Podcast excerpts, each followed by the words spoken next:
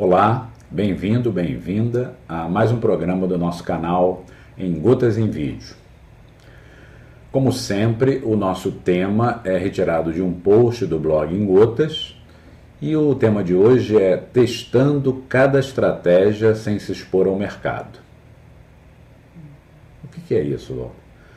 Quando uma empresa gera estratégia, é um risco desdobrá-la, gerar ações, é, gastar muito dinheiro e muito esforço, mesmo que coloque primeiramente um piloto, expor essas estratégias ao mercado com o risco de ser mal sucedida e comprometer o bom nome da empresa.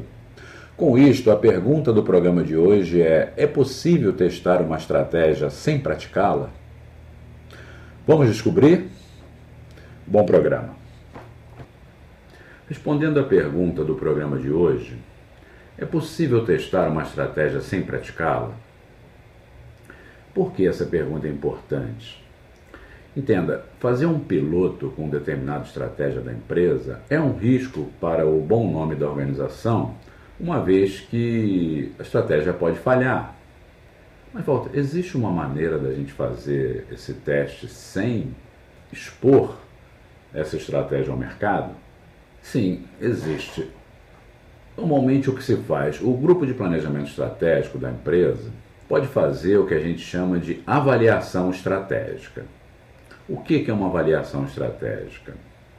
São quatro testes feitos na sala do diretor financeiro, que vai estar reunido com o grupo de planejamento estratégico, onde o grupo vai mostrar cada uma das estratégias que vão ser submetidas a quatro testes pelo diretor financeiro para ver se passam nesses quatro testes. Se não passar em algum deles, não precisa ser exposta ao mercado através de um piloto. Ela é simplesmente abandonada.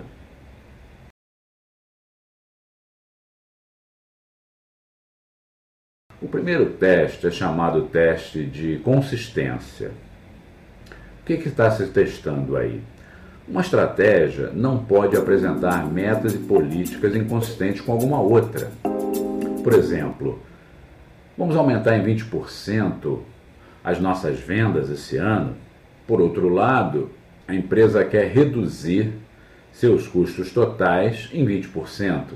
Ora, essas duas estratégias não fazem sentido ao mesmo tempo. Melhor seria que a primeira estratégia continuasse sendo o aumento de vinte por cento nas vendas esse ano e que a segunda fosse o aumento da margem de contribuição unitária em vinte por cento. Isso implicaria numa redução de custos para se produzir uma unidade do nosso produto ou prestar uma unidade do nosso serviço. Aí sim existe consistência, uma vez que quanto mais se vende, mais os custos fixos caem. E aí os dois diretores, o diretor financeiro, que quer reduzir os custos, e o diretor de vendas, que quer aumentar as vendas, vão ser amigos, vão ser parceiros. E o diretor financeiro vai estar mais preocupado com a produção, que não pode ter retrabalhos, falhas, que isso significa aumento de custo, e preocupados com a diretoria de suprimentos e logística, porque vai querer que ela compre os insumos bons, bonitos e baratos.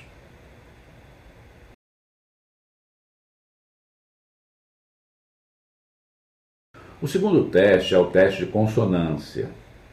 A pergunta é mais ou menos essa do diretor financeiro para o grupo de planejamento estratégico. O que que vocês viram no mercado? Que demanda é essa que estudaram no mercado, que vocês estão tentando se adaptar ao ambiente externo, gerando essa estratégia? Que mudanças críticas foram vistas no mercado? Se não foi avaliado esse tipo de coisa, é preciso que essa estratégia volte para a prancheta. Não dá para a gente gerar uma estratégia sem estar baseado na adaptação da empresa ao mercado externo e nas mudanças críticas que ocorrem nesse mercado. Há uma exceção a esse teste. Quando alguma coisa a ser lançada é uma inovação radical, alguma coisa que ninguém esperava, como os smartphones, como os iPads, os tablets, do modo geral, o público não conhecia essa facilidade ainda, e aí não dá para fazer pesquisa de mercado querendo saber se a população demanda alguma coisa que ela sequer imagina que possa existir. E naquela altura, antes do lançamento desses produtos, essas coisas só existiam em filmes de ficção científica. Portanto, se não estivermos falando de uma inovação, todas as outras áreas devem preceder suas propostas de estratégia com um estudo de mercado.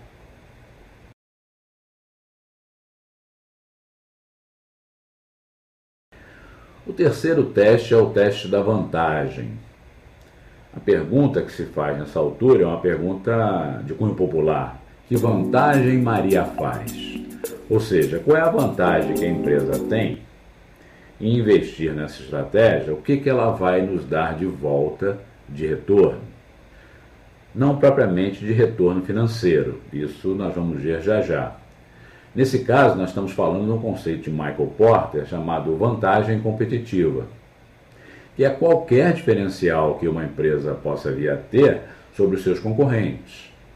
Portanto, a pergunta que vantagem Maria faz se refere a tentar entender essa estratégia vai trazer ou manter que vantagem competitiva sobre os meus concorrentes. É preciso que se saiba explicar para cada estratégia esse parâmetro.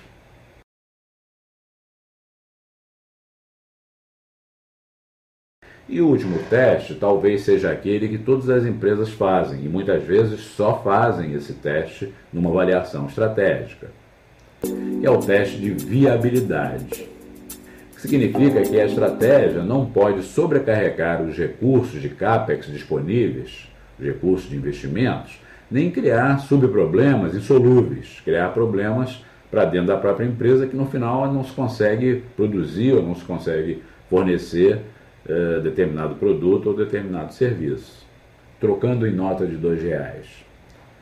Essa estratégia está dentro do orçamento reservado ao planejamento? Se estiver dentro do, do orçamento, tudo bem. Se não tiver, talvez o melhor seja não jogar fora, porque de repente é uma boa estratégia, mas sim tirá-la do planejamento regular e submetê-la ao conselho de administração mais à frente como um extra budget, uma tentativa de conseguir mais CAPEX, mais dinheiro de investimento para o planejamento daquela empresa para custear essa ideia brilhante ou inovadora, mas que exigirá um recurso adicional de investimento.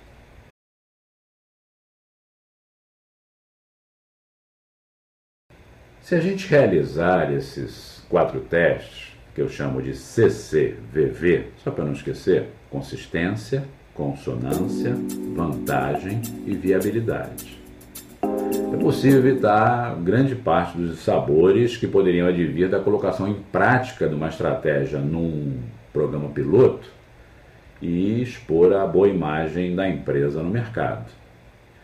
Numa recente consultoria que eu preparei para uma grande empresa do ramo de petróleo, treze estratégias foram submetidas a esses quatro testes.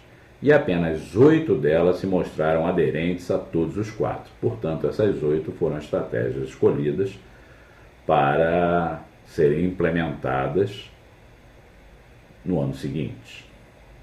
Portanto, uma avaliação estratégica é extremamente necessária para evitar expor a empresa ao mercado com estratégias que ainda não foram dissecadas pela alta gerência da organização.